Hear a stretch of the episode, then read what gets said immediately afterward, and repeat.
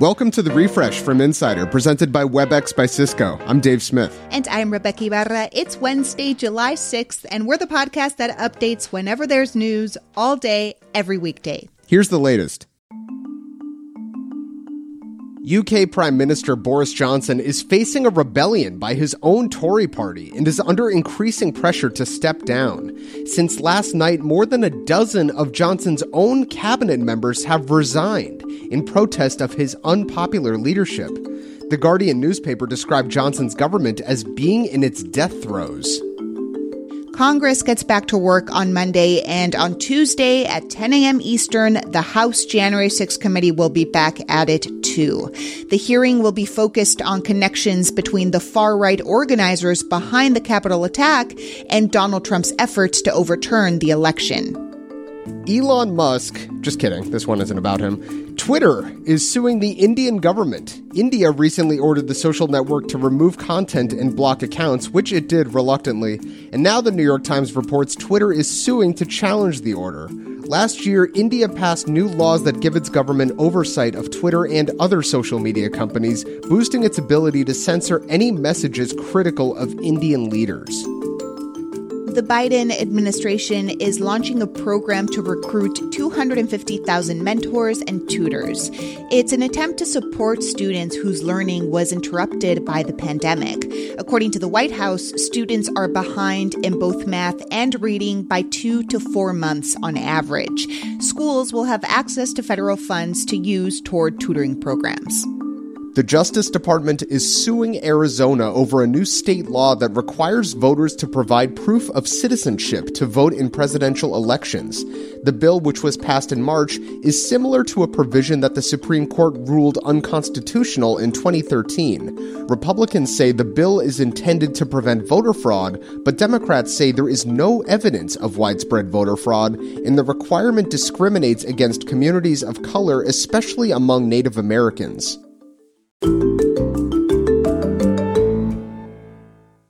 Today and every day, we're updating the refresh from Insider as news happens, so check back whenever you want to know the latest. Coming up, we talk about the pressure musicians are facing to go viral on TikTok. The changing world of hybrid work offers new possibilities. WebEx enables them with an open platform and many integrated partners like Calendly, Gong, and HubSpot. Powerful partnerships power hybrid work. Visit apphub.webex.com. WebEx, working for everyone.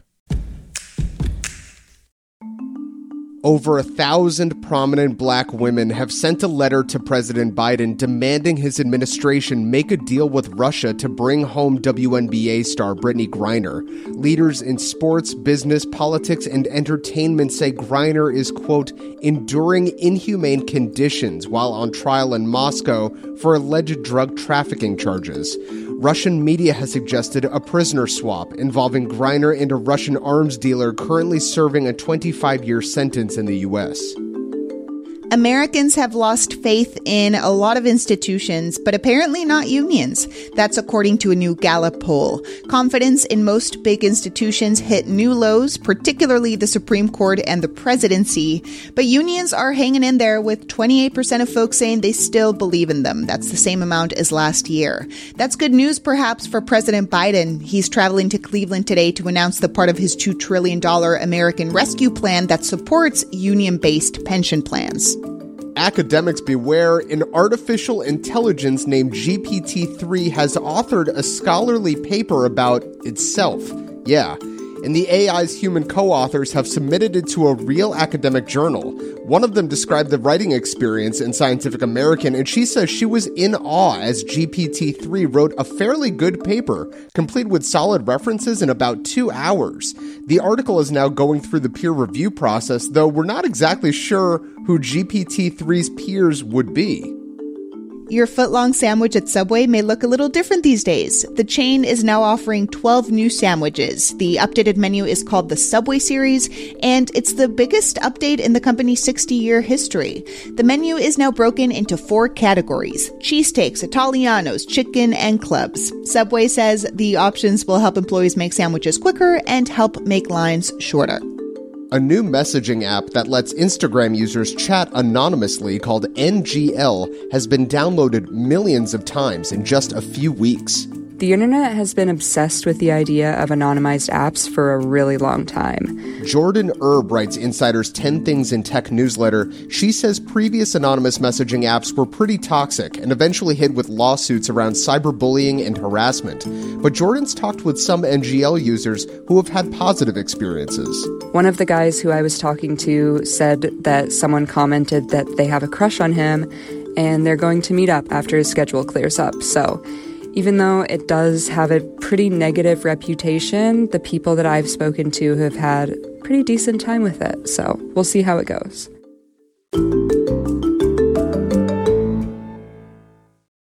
The music industry is always evolving to reflect the times, and the latest shift shaking things up involves TikTok.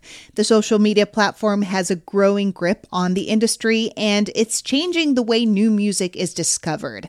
But as artists are expected to pump out TikTok content, many are starting to feel exhausted. And Insider's Dan Whateley is here to talk about it. He writes about social media and the music industry. Dan, why do artists rely on TikTok so much? Over the last couple of years, TikTok has really taken on this huge role in terms of music discovery. So, a lot of songs that are doing well on the charts get their start on TikTok. And, you know, whether that's a video trend that pops off or an artist who kind of is just really creative at getting their music exposed on the platform. And so, from the record label standpoint, it's really become the starting point for releasing a new track.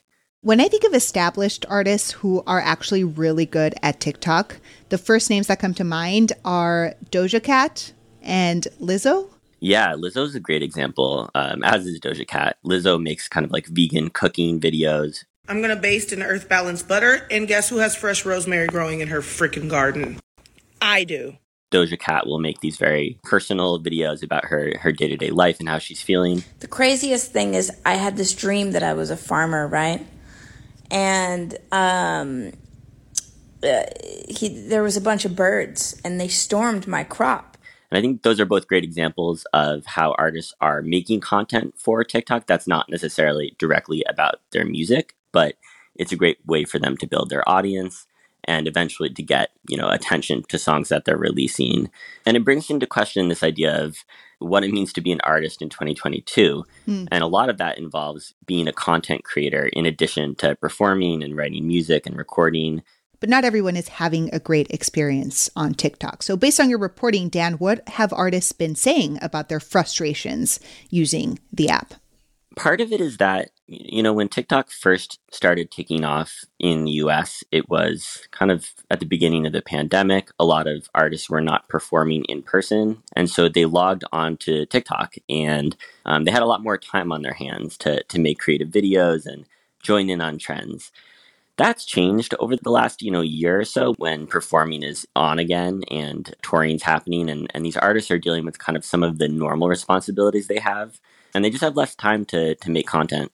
Recently, a handful of artists have spoken out feeling that they are being kind of forced to make TikTok videos or suggesting that their labels are asking them to make TikTok videos. We had, you know, the artist Halsey make a TikTok post saying that their label was pushing them to to make their song go viral before it was released. In May, the music artist JoJo posted a video on TikTok where she actually sang a little song about how she felt record labels pressure artists to try to go viral.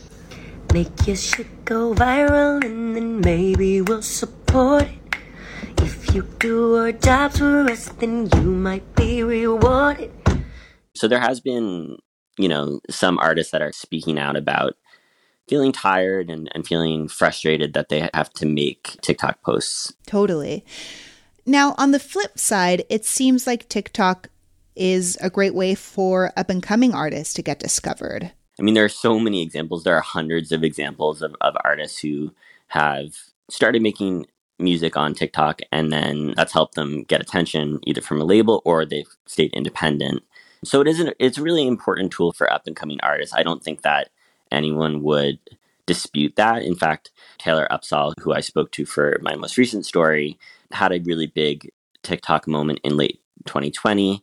It led to a, a, ton of new listeners on her music on Spotify and Apple Music. Eventually, she told me it led to kind of a boost in concert ticket sales. And so it can be a huge thing for artists, even if they're, you know, tired of having to balance, you know, the creative process with also making TikTok videos. Is this similar to any other historical shift in the music industry?